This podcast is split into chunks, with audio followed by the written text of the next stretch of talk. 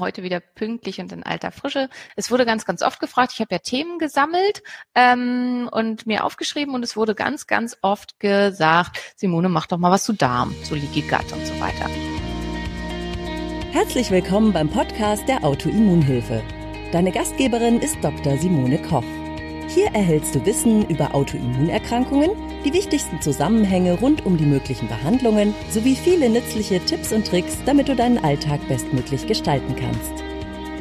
Noch ein kleiner Disclaimer. Dr. Simone Koch ist in diesem Podcast nicht als Ärztin tätig. Sie führt hier keine Behandlungen oder Beratung von Patienten durch. Sie veröffentlicht hier ausschließlich ihre eigene Meinung und Erfahrungen rund um Autoimmunerkrankungen. Die in diesen Beiträgen enthaltenen Informationen können keine Beratung durch einen Arzt ersetzen und sind keine medizinischen Anweisungen. Die Informationen dienen der Vermittlung von Wissen. Die Umsetzung von Therapien und Behandlungsplänen sollte mit einem qualifizierten Therapeuten erfolgen. Ähm, ist ja ein Thema, was so ein bisschen in aller Munde ist, was sehr, sehr viel besprochen und diskutiert wird. Wie kommt das überhaupt zustande? Also was ich ganz oft gefragt werde, da fange ich einfach mal mit an, ist, warum gibt es denn immer noch so viele Kollegen, die da noch nie was von gehört haben und die da einfach auch nichts zu wissen? Oder warum wird es zum Teil auch einfach verneint von der Medizin?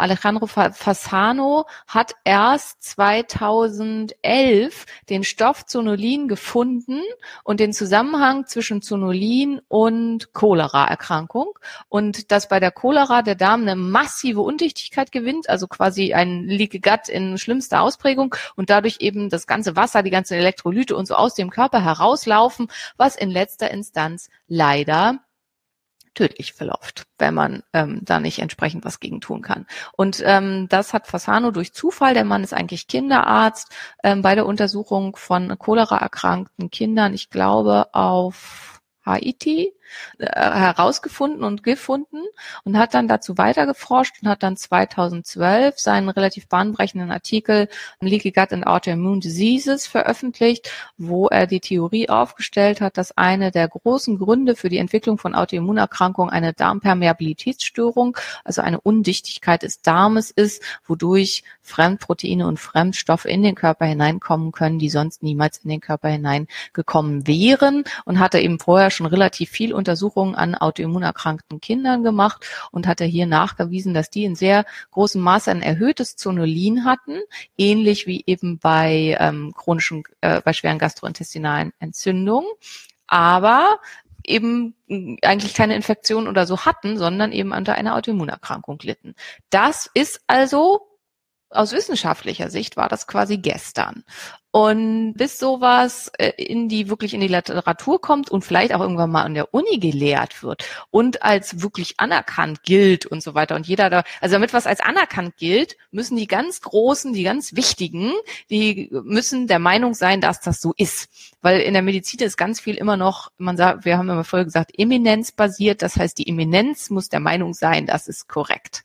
Und sonst ist das eben nicht so. Und dass es dafür ganz viel Evidenz gibt, spricht ganz, ganz, ganz, ganz ganz, ganz viele Studien dazu, die das zeigen, dass das so ist. Weil es wurde wahnsinnig viel geforscht seitdem zum Leaky Gut und zu den Auswirkungen, was damit alles zu tun hat und so weiter.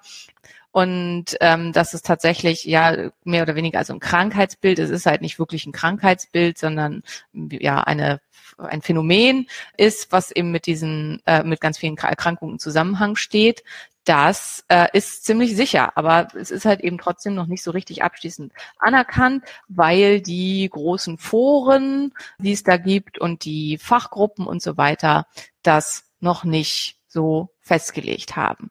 Ja, ähm, was sind die Gründe? Also warum kann man alles ein Leaky Gut haben? Was sind die Gründe für ein Leaky Gut? Ganz, ganz wichtiger Grund ist Ernährung und da eine ganz, ganz wichtige Rolle scheinen die Lektine zu spielen. Was sind Lektine? Was machen die und so weiter? Das müssten wir, da können wir mal ein extra Thema machen. Das kann ich mir gleich mal auf meinen schlauen Zettel aufschreiben, weil das hängt ja ganz wichtig und unmittelbar hier mit dem Ganzen zusammen. Sagen wir mal, es gibt einfach Stoffe in der Ernährung. Ganz wichtiger davon ist eben das Gluten, aber die finden sich auch in Hülsenfrüchten, die finden finden sich in Nachtschatten, die finden sich in Kürbisgewächsen, die der Darm nicht so mag, die die Eigenschaft haben, sich am Darm anzuheften und dafür zu sorgen, dass der Darm eine Undichtigkeit gewinnt und dann in den Körper aufgenommen werden, um den Körper im Prinzip zu ärgern. Weil die haben eigentlich die Aufgabe, den Wirt zu töten. Also zumindest in ganz, ganz vielen Fällen. Also Lektine sind im Wesentlichen sonst dazu da, dass der Fressfeind, also bei, bei irgendwelchen Pflanzen, der Fressfeind das frisst und tot umfällt. Der Mensch ist nur ziemlich groß und ziemlich stark und fällt halt von vielen Sachen nicht tot um, aber wirklich gut tun tut es ihm nicht unbedingt. Wachteleier haben keine Lektine, weil das hier jemand geschrieben hat. Also da sind andere Dinge drin, aber ich glaube, du meinst was anderes. So, Ernährung spielt also eine ganz, ganz große Rolle dazu, ob der Darm undicht wird. Und ähm, ein großer Faktor spielen eben da die, da die eben genannten Sachen. Auf eine lektinarm oder lektinfreie Ernährung zu gehen, macht beim Leaky Gut auf jeden Fall Sinn, bis der Darm geschlossen ist. Ist der Darm extrem weit offen, reagiert man auf eine unglaublich große Menge an verschiedensten Nahrungsmitteln. Das ist aber Symptom und nicht die Ursache. Wie kann ich das feststellen, dass ich das habe? Du meinst wahrscheinlich den, vom, den Leaky Gut. Das machen wir gleich noch. Wie kann ich das feststellen? Wir machen erstmal die Gründe zu Ende und dann machen wir Diagnostik. Ein zweiter ganz, ganz wichtiger Grund ist Stress. Jede Art von Stress. Stress kann äh, durch chronische Entzündungen, durch Erkrankungen, durch Stress einfach im Job, im Leben, im Allem. Ähm, Stress kann sein permanente Giftstoffbelastung. Stress kann sein die Art, wie wir leben, falsches Licht, falsche zirkadiane keine Rhythmen, nicht ausreichend Schlaf. Das alles führt dazu, dass der Darm undicht wird. Die meisten kennen das auch Prüfungsstress, Durchfall. Das wäre so ein typischer Fall von Leaky Gut. Ähm, man fühlt sich krass gestresst, das, was, der Darm wird undicht und Wasser läuft zurück in den Darm. Das heißt, in Phasen, wo man stark gestresst ist und viel stärker gestresst ist als sonst, hat man auch ein deutlich erhöhteres Risiko, dass es am Darm wieder Probleme geben kann. Nächster ganz, ganz großer Grund, äh, habe ich schon beim Stress auch mit genannt, ist Entzündung. Alle Arten von Entzündung, damit auch alle chronisch entzündlichen Erkrankungen, die da problematisch sind. Verstopfung ist ganz oft eine Folge vom Leaky Gut. Also Darmpermeabilitätsstörungen können sowohl ähm, Durchfall als auch Verstopfung ähm, als Ursachen mit auslösen und Verstopfung ist sehr oft eine Folge. Es ist aber durchaus durchaus auch so, wenn man halt immer mit Verstopfung zu tun hat, dass die Stoffe, die ungut sind für den Darm, ähm, länger im Darm verweilen erklärt sich im Prinzip von selbst und damit dann eben auch problematischer sein können. Also beides ist ein Punkt, aber es ist in sehr, sehr vielen Fällen ist es eine Folge. Und wenn man das Leaky Gut, die Darmpermeabilitätsstörung und die dadurch entstehende chronische Entzündung im Darm behebt und heilt, dann ist oft auch die Verstopfung weg. Ja, Entzündungen jeglicher Art sind also ganz, ganz großes Problem. Deswegen auch, also Menschen mit starkem Übergewicht haben deutlich häufiger eine Darmpermeabilitätsstörung und erhöhtes Risiko in die Richtung. Das kann man auch nachweisen über bestimmte Stoffe, die mit unserem Fettstoff, also Fettzellenstoffwechsel zu tun haben, weil vermehrtes vor allen Dingen abdominales Fett, also Fett im Bauchbereich, mehr äh, zu Entzündung im Körper führen. Dann ganz, ganz wichtiger Grund, Medikamente. Hier ganz, ganz oben zu nennen, NSAIR, nicht steroidale Antirheumatika. Was ist das? Das sind eigentlich alle Schmerzmittel außer Paracetamol, Metamiazol und die Opiate.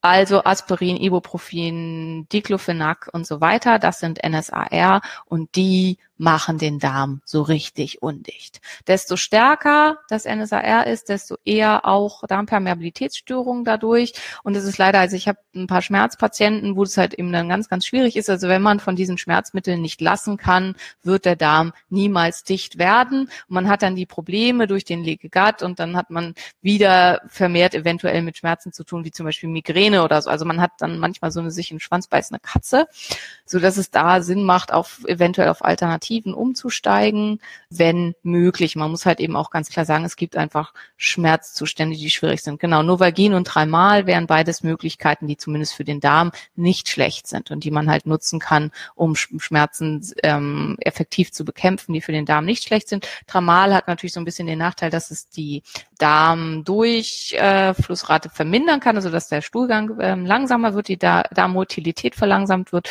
und dass das wieder dann auch zu erhöhten Belastungen im Darm Darm führen kann, aber es ist, was den Darm angeht, ein gutes Schmerzmittel. Und auch hier wieder für den Darm lieber Paracetamol als Ibo. Ähm, Paracetamol ist nicht besonders gut für die Leber, ist aber hinsichtlich des Darms auf jeden Fall die deutlich bessere Variante. Und ganz, ganz wichtiger Punkt, Hefen, Candida. Candida macht den Darm total undicht, vermindert das sekretorische IgA, also die immunologische Abwehr des Darms und ist da eben auch ein ganz, ganz großes Problem. Systemische Candida-Infektion, da lohnt es sich manchmal äh, nochmal genauer hinzugucken, auch wenn man im Stuhl keinen Candida gefunden hat. Die Stuhltests sind nicht so besonders sicher. Es gibt auch einen Urintest, der oft angepriesen wird. Das ist ganz, ganz wichtig zu wissen. Der Urintest hat nur eine Sensitivität von 20 Prozent. Das bedeutet, bedeutet, nur 20 Prozent aller Leute, die den haben, werden auch erkannt als jemand, der Kandidat hat. Wesentlich valider ist der LTT, auch wenn er nicht als medizinisch gesichert validiert gilt, aber der funktioniert sehr gut und bietet vor allen Dingen auch eine gute Möglichkeit der Kontrolle, also damit man sehen kann, dass das, was man tut, erfolgreich ist. Triptane sind leider auch sehr schlecht für die Darmintegrität. Triptane kommen ja aus der Gruppe der Ergotamine, also sind da ursprünglich mal her und machen können zu erheblicher Undichtigkeit des Darms führen. Aber auch hier ist immer, man muss halt dann irgendwie gucken, dass man an irgendeiner Stelle rankommt, weil wenn jemand extreme Migräne hat und triptanpflichtig ist, dann kommt er halt wahrscheinlich ohne irgendwie nur schwer zurecht. Und dann muss man im, im genauer Absprache mit seinem Therapeuten gucken, wie man aus der Nummer rauskommt und wie man das verbessern kann. Wobei manche ihre Migräne heilen können, indem sie das Leaky Gut vollständig bekämpfen. Also deswegen muss man da gucken, dass man nicht so eine sich in Schwanz beißende Katze hat. Und ganz wichtiger letzter Punkt, was auch den Darm undicht macht und ein Faktor sein kann, warum der Darm partout nicht dicht wird, Zinkmangel. Zinkmangel führt ganz, ganz oft dazu, dass der Darm nicht dicht wird und sich nicht richtig verschließen kann. Andersrum führt das Leaky Gut zum Zinkmangel, also haben wir auch da wieder einen verhängnisvollen Kreislauf, der sich gegenseitig anfeuert. Besonders günstig für den Darm ist Zink-L-Carniosin. Das ist eine Zinkverbindung, die die Dickdarmzellen nährt und von diesen besonders gut aufgenommen werden kann und besonders gut dafür sorgt, dass die Integrität des Darmes miteinander wieder hergestellt wird, dass die Tight Junctions wieder miteinander zusammenlaufen. Danke, Stefanie, den habe ich vergessen. Genau bei den Medikamenten ganz, ganz wichtiger Punkt, die Pille. Die Pille ist eine Katastrophe für die Integrität des Darms. Also die Pille sorgt auch ganz, ganz stark für Leaky Gut und ist dafür ähm, schwierig. Zink, ähm, Zink-L-Carniosin wird ähm, mit 75 Milligramm gegeben, wobei der Gehalt an Zink relativ äh, gering ist. Also sind nur 17 Milligramm Zink drin, wird aber eben von den Darmzellen, an die wir dann ja ran möchten, deutlich besser aufgenommen. Zusätzlich würde ich dann noch Zink in anderer Weise, dem ich darf immer nicht sagen, sagen, wie viel Zink ihr nehmen sollt. Ich selber nehme am Tag, das wissen die meisten schon, die regelmäßig meine Videos gucken, 150 Milligramm Zink. Diese Dosis wäre für einen vollständigen Gesunden auf Dauer tödlich. Deswegen darf ich euch natürlich auch nicht empfehlen, so viel zu nehmen. Aber ich brauche diese Dosis, um einen halbwegs adäquaten Zinkspiegel zu halten. Und ich merke auch, dass es mir extrem hilft, dass mein Darm stabil bleibt. Also das nur so als Beispiel, wie viel Zink eventuell nötig ist und wichtig ist, damit der Darm halbwegs gut dasteht. Zink-L-Carniosin zum Beispiel, also wenn ihr das suchen wollt und jemand das nehmen will, findet ihr auch bei uns im Shop, da heißt das Endozin, ähm, weil es ist manchmal ein bisschen schwierig zu finden. Bekomme ich auf Zinkdurchfall? Ja, also ganz wichtig ist, ich weiß nicht, ob du es äh, schon gemacht hast, also Zink-L-Carnosin zum Beispiel ist ein Zink, von dem man meistens keinen Durchfall kriegt und keine Probleme bekommt. Es gibt eine ganze Menge äh, verschiedene Zinkverbindungen, Zink-Picolinat, Zink-Citrat, Zink-Asparutat. Ähm, man sollte sich dann da durchprobieren und ich nehme auch eine Kombination verschiedener. Also ich nehme selber Zink-Citrat, Zink-Orotat und Zink-Picolinat als Kombination, weil ich Zink-Orotat vom Magen her gar nicht gut vertrag und da aber trotzdem was von nehmen, weil es sehr gut aufgenommen wird und kombiniert das halt so, bis ich auf meiner Zinkmenge bin. Und das ist äh, auch das, was ich als Verträglichkeitstipp geben kann. Das, was meistens durchvermacht, ist Zinkcitrat. Das ist das, was da. So, und jetzt kommen wir nämlich auch zum Thema, was kann ich denn tun? Nahrung haben wir schon drüber gesprochen. Dringende Lektinmeidung, möglichst über einen relativ langen Zeitraum. Ich arbeite normalerweise mit einem Suppenschema in der Startphase, um möglichst schnell den Darm wieder runterzukriegen, wo man erstmal ein bis drei Tage nur Suppe darf, um erstmal alles rauszuhauen aus dem Darm und gleichzeitig möglich auch den Darm anzuregen, dass er wirklich alles von sich gibt. Damit reinigt man ihn und wird halt auch einen Großteil des Mikrobioms los, was eventuell fehlerhaft ist. Und dann steigt man ein mit einer lektinfreien Ernährung, die so zwei, drei Wochen und dann kann man langsam versuchen, toleriere ich in kleinen Mengen lektinarme Nahrung. Also Sachen, die vernünftig so zubereitet werden, dass kaum noch Lektine drin sind. Ähm, und da kann man eben, finde ich ganz wichtig, das wisst ihr inzwischen hoffentlich auch alle, ich bin überhaupt nicht fundamentalistisch. Ich finde es nicht gut, wenn man sich nur, weil XY gesagt hat, das von irgendwas fernhält. Für mich zum Beispiel gilt, Hülsenfrüchte gehen gar nicht, nie, egal wie viel, egal was ich damit gemacht habe, egal ob ich die 72 Stunden gewässert habe, gekeimt habe, mit Kelb im Schnellkochtopf halb tot gekocht habe es geht trotzdem nicht. Ich kann spüren, wie mein Darm sich entzündet. Ich kann die Schwellung, auch wenn ich das möchte, tasten. Entschuldigung. Und geht nicht. So. Aber kann sein, dass es für dich total gut ist und dass du halt über die Hülsenfrüchte eine super Proteinquelle hast, eine super Kohlenhydratquelle und eine super Ballaststoffquelle, die die richtigen gesunden Bakterien in deinem Darm füttert. Also deswegen ganz, ganz wichtig. Lektinarm, so arm wie möglich. Aber lasst euch nicht unbedingt auf was Fundamentalistisches ein. Was nie geht, ist Gluten. Was, was, also was immer den Darm undicht macht und eigentlich auch ähm, die Lektine in den anderen Getreiden. Also ihr wisst ja inzwischen vielleicht auch, Gluten ist eigentlich nur in Weizen. Auch ähm, Sekalin aus dem Roggen, Ordein aus der Gerste kriegt man durch nichts kaputt und sind immer schlecht für die Darmintegrität. Also Getreide sollte man erstmal vollständig meiden. Außer Hirse, Hirse hat das Lektin Kafferin, was extrem stabil ist. Und das ist so stabil, dass kein Lebewesen das in irgendeiner Form verdauen kann. Und deswegen wird die Hirse komplett davon befreit, bevor sie in den Verkauf kommt. Und die Hirse ist im Prinzip lektinfrei. Das ist was, was von vielen Autoren in der Ernährungsszene nicht berücksichtigt wurde bei den Beschreibungen.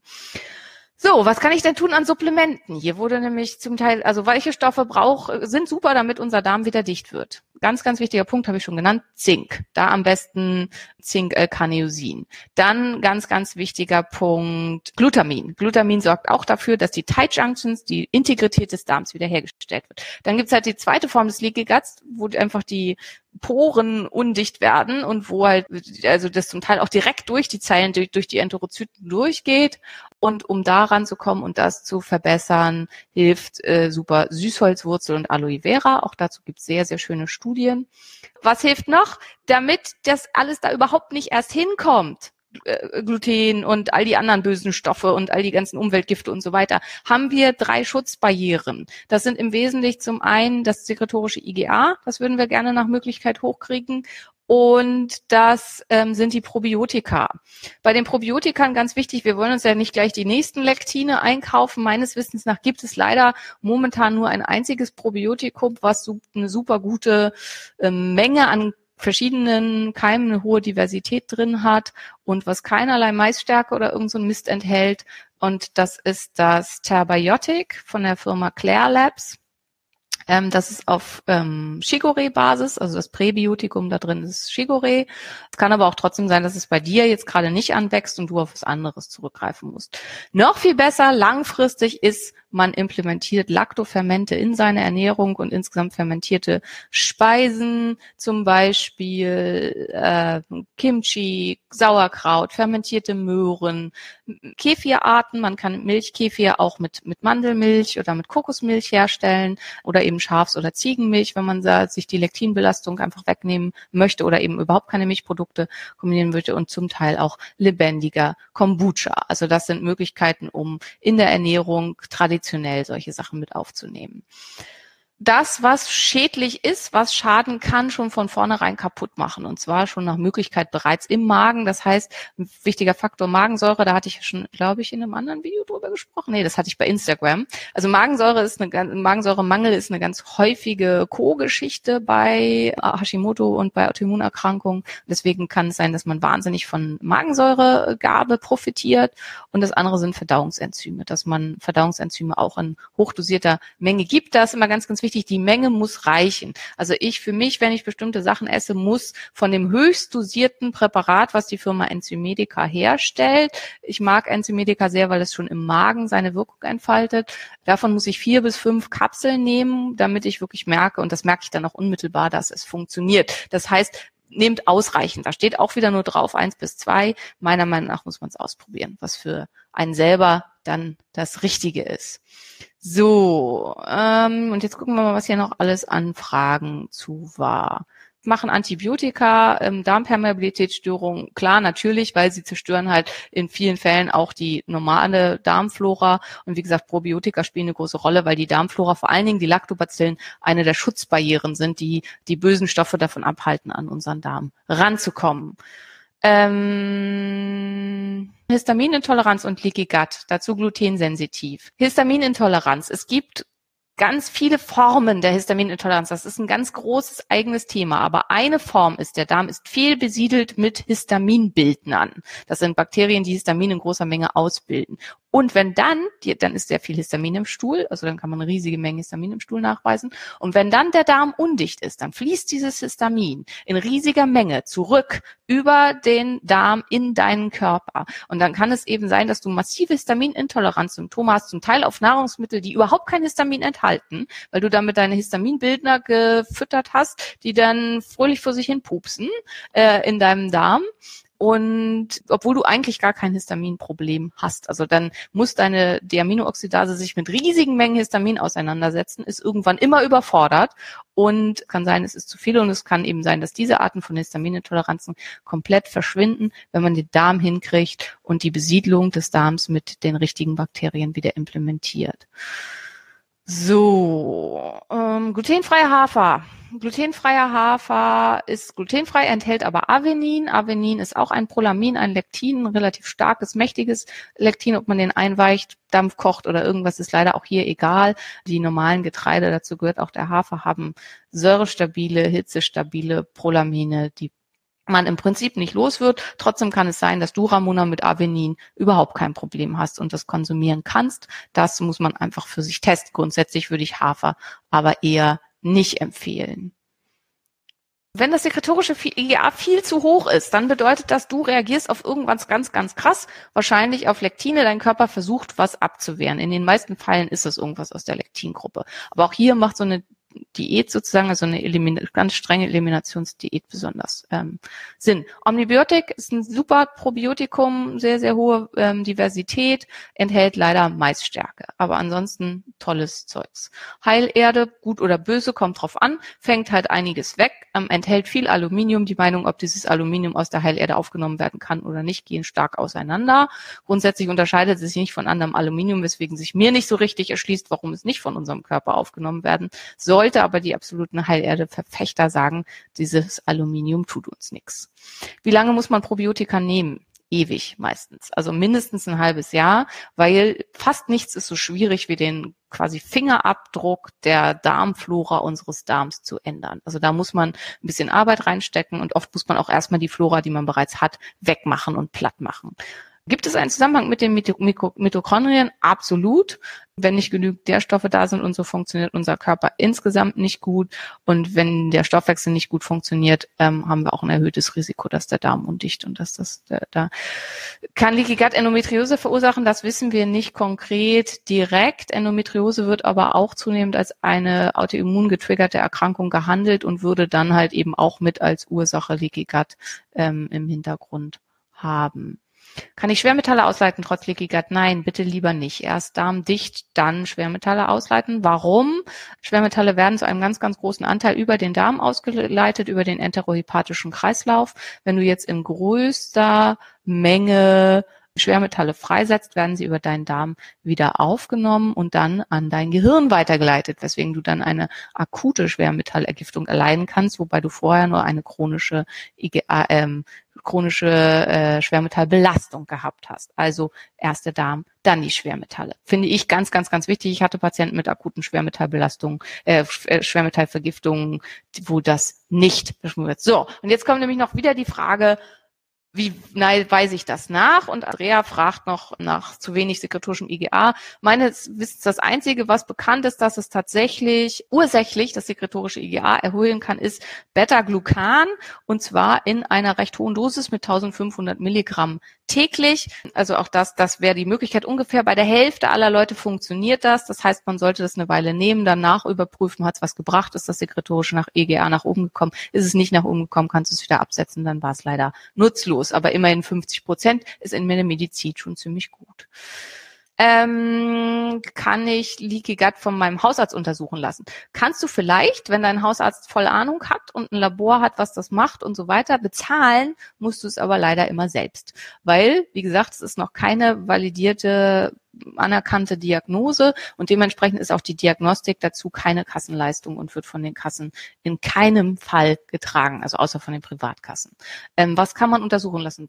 Traditionell war es der Manitol-Test. Da hat man Manitol getrunken. Normalerweise sollte das dann im Körper nicht nachweisbar sein. Wenn der Darm dicht ist, dann geht es oben rein, unten raus.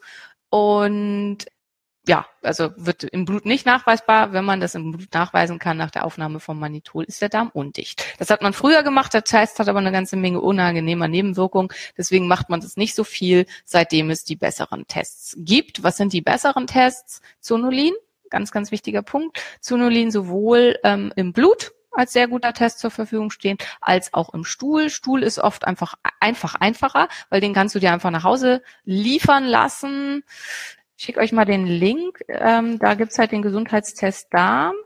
Und da ist der Zonelin im Stuhl mit dabei. So, mal sehen. Gucken, was passiert. Das hat nicht geklappt. Naja, gut. Also ungefähr so ist irgendwie der Link. Äh, doch, es hat geklappt. Gut. Also hier könnt ihr zum Beispiel den Test bestellen. Könnt also natürlich auch irgendwie direkt am Mediwerk gehen. Platz ist, Preis ist aber der gleiche. Und wenn ihr über den Link geht, unterstützt ihr uns. Und ähm, da würde ich mich sehr, sehr freuen natürlich, wenn ihr mich einfach ein bisschen unterstützt, auch mit für das, was wir hier tun. Ja, ansonsten einfach auch direkt bei den Zonulin im Stuhl nachweisen. Zweiter Punkt, Alpha-Antitrypsin. Beim Alpha-Antitrypsin ist es andersrum als beim Manitol. Alpha-Antitrypsin gehört in unseren Körper. Ist eigentlich was, was von der Lunge ausgeschieden ausgeschieden wird äh, oder ausgeschieden von der Lunge benutzt wird. Wenn es im Stuhl nachweisbar ist, ist der Darm undicht, weil da gehört es nicht hin. Das heißt, es ist rausgelaufen aus unserem Körper. Also auch da als valider Test. Alpha-Antitrypsin wird nur positiv, wenn die Tight Junctions wirklich auseinanderweichen. Wenn die Enterozyten selber durchlässig sind, dann wird Alpha-Antitrypsin nicht ähm, positiv, weil die Löcher zu klein sind, um das Alpha-Antitrypsin durchzulassen. Deswegen macht Sinn, Zonulin und Alpha-Antitrypsin immer beides zu untersuchen und zu gucken.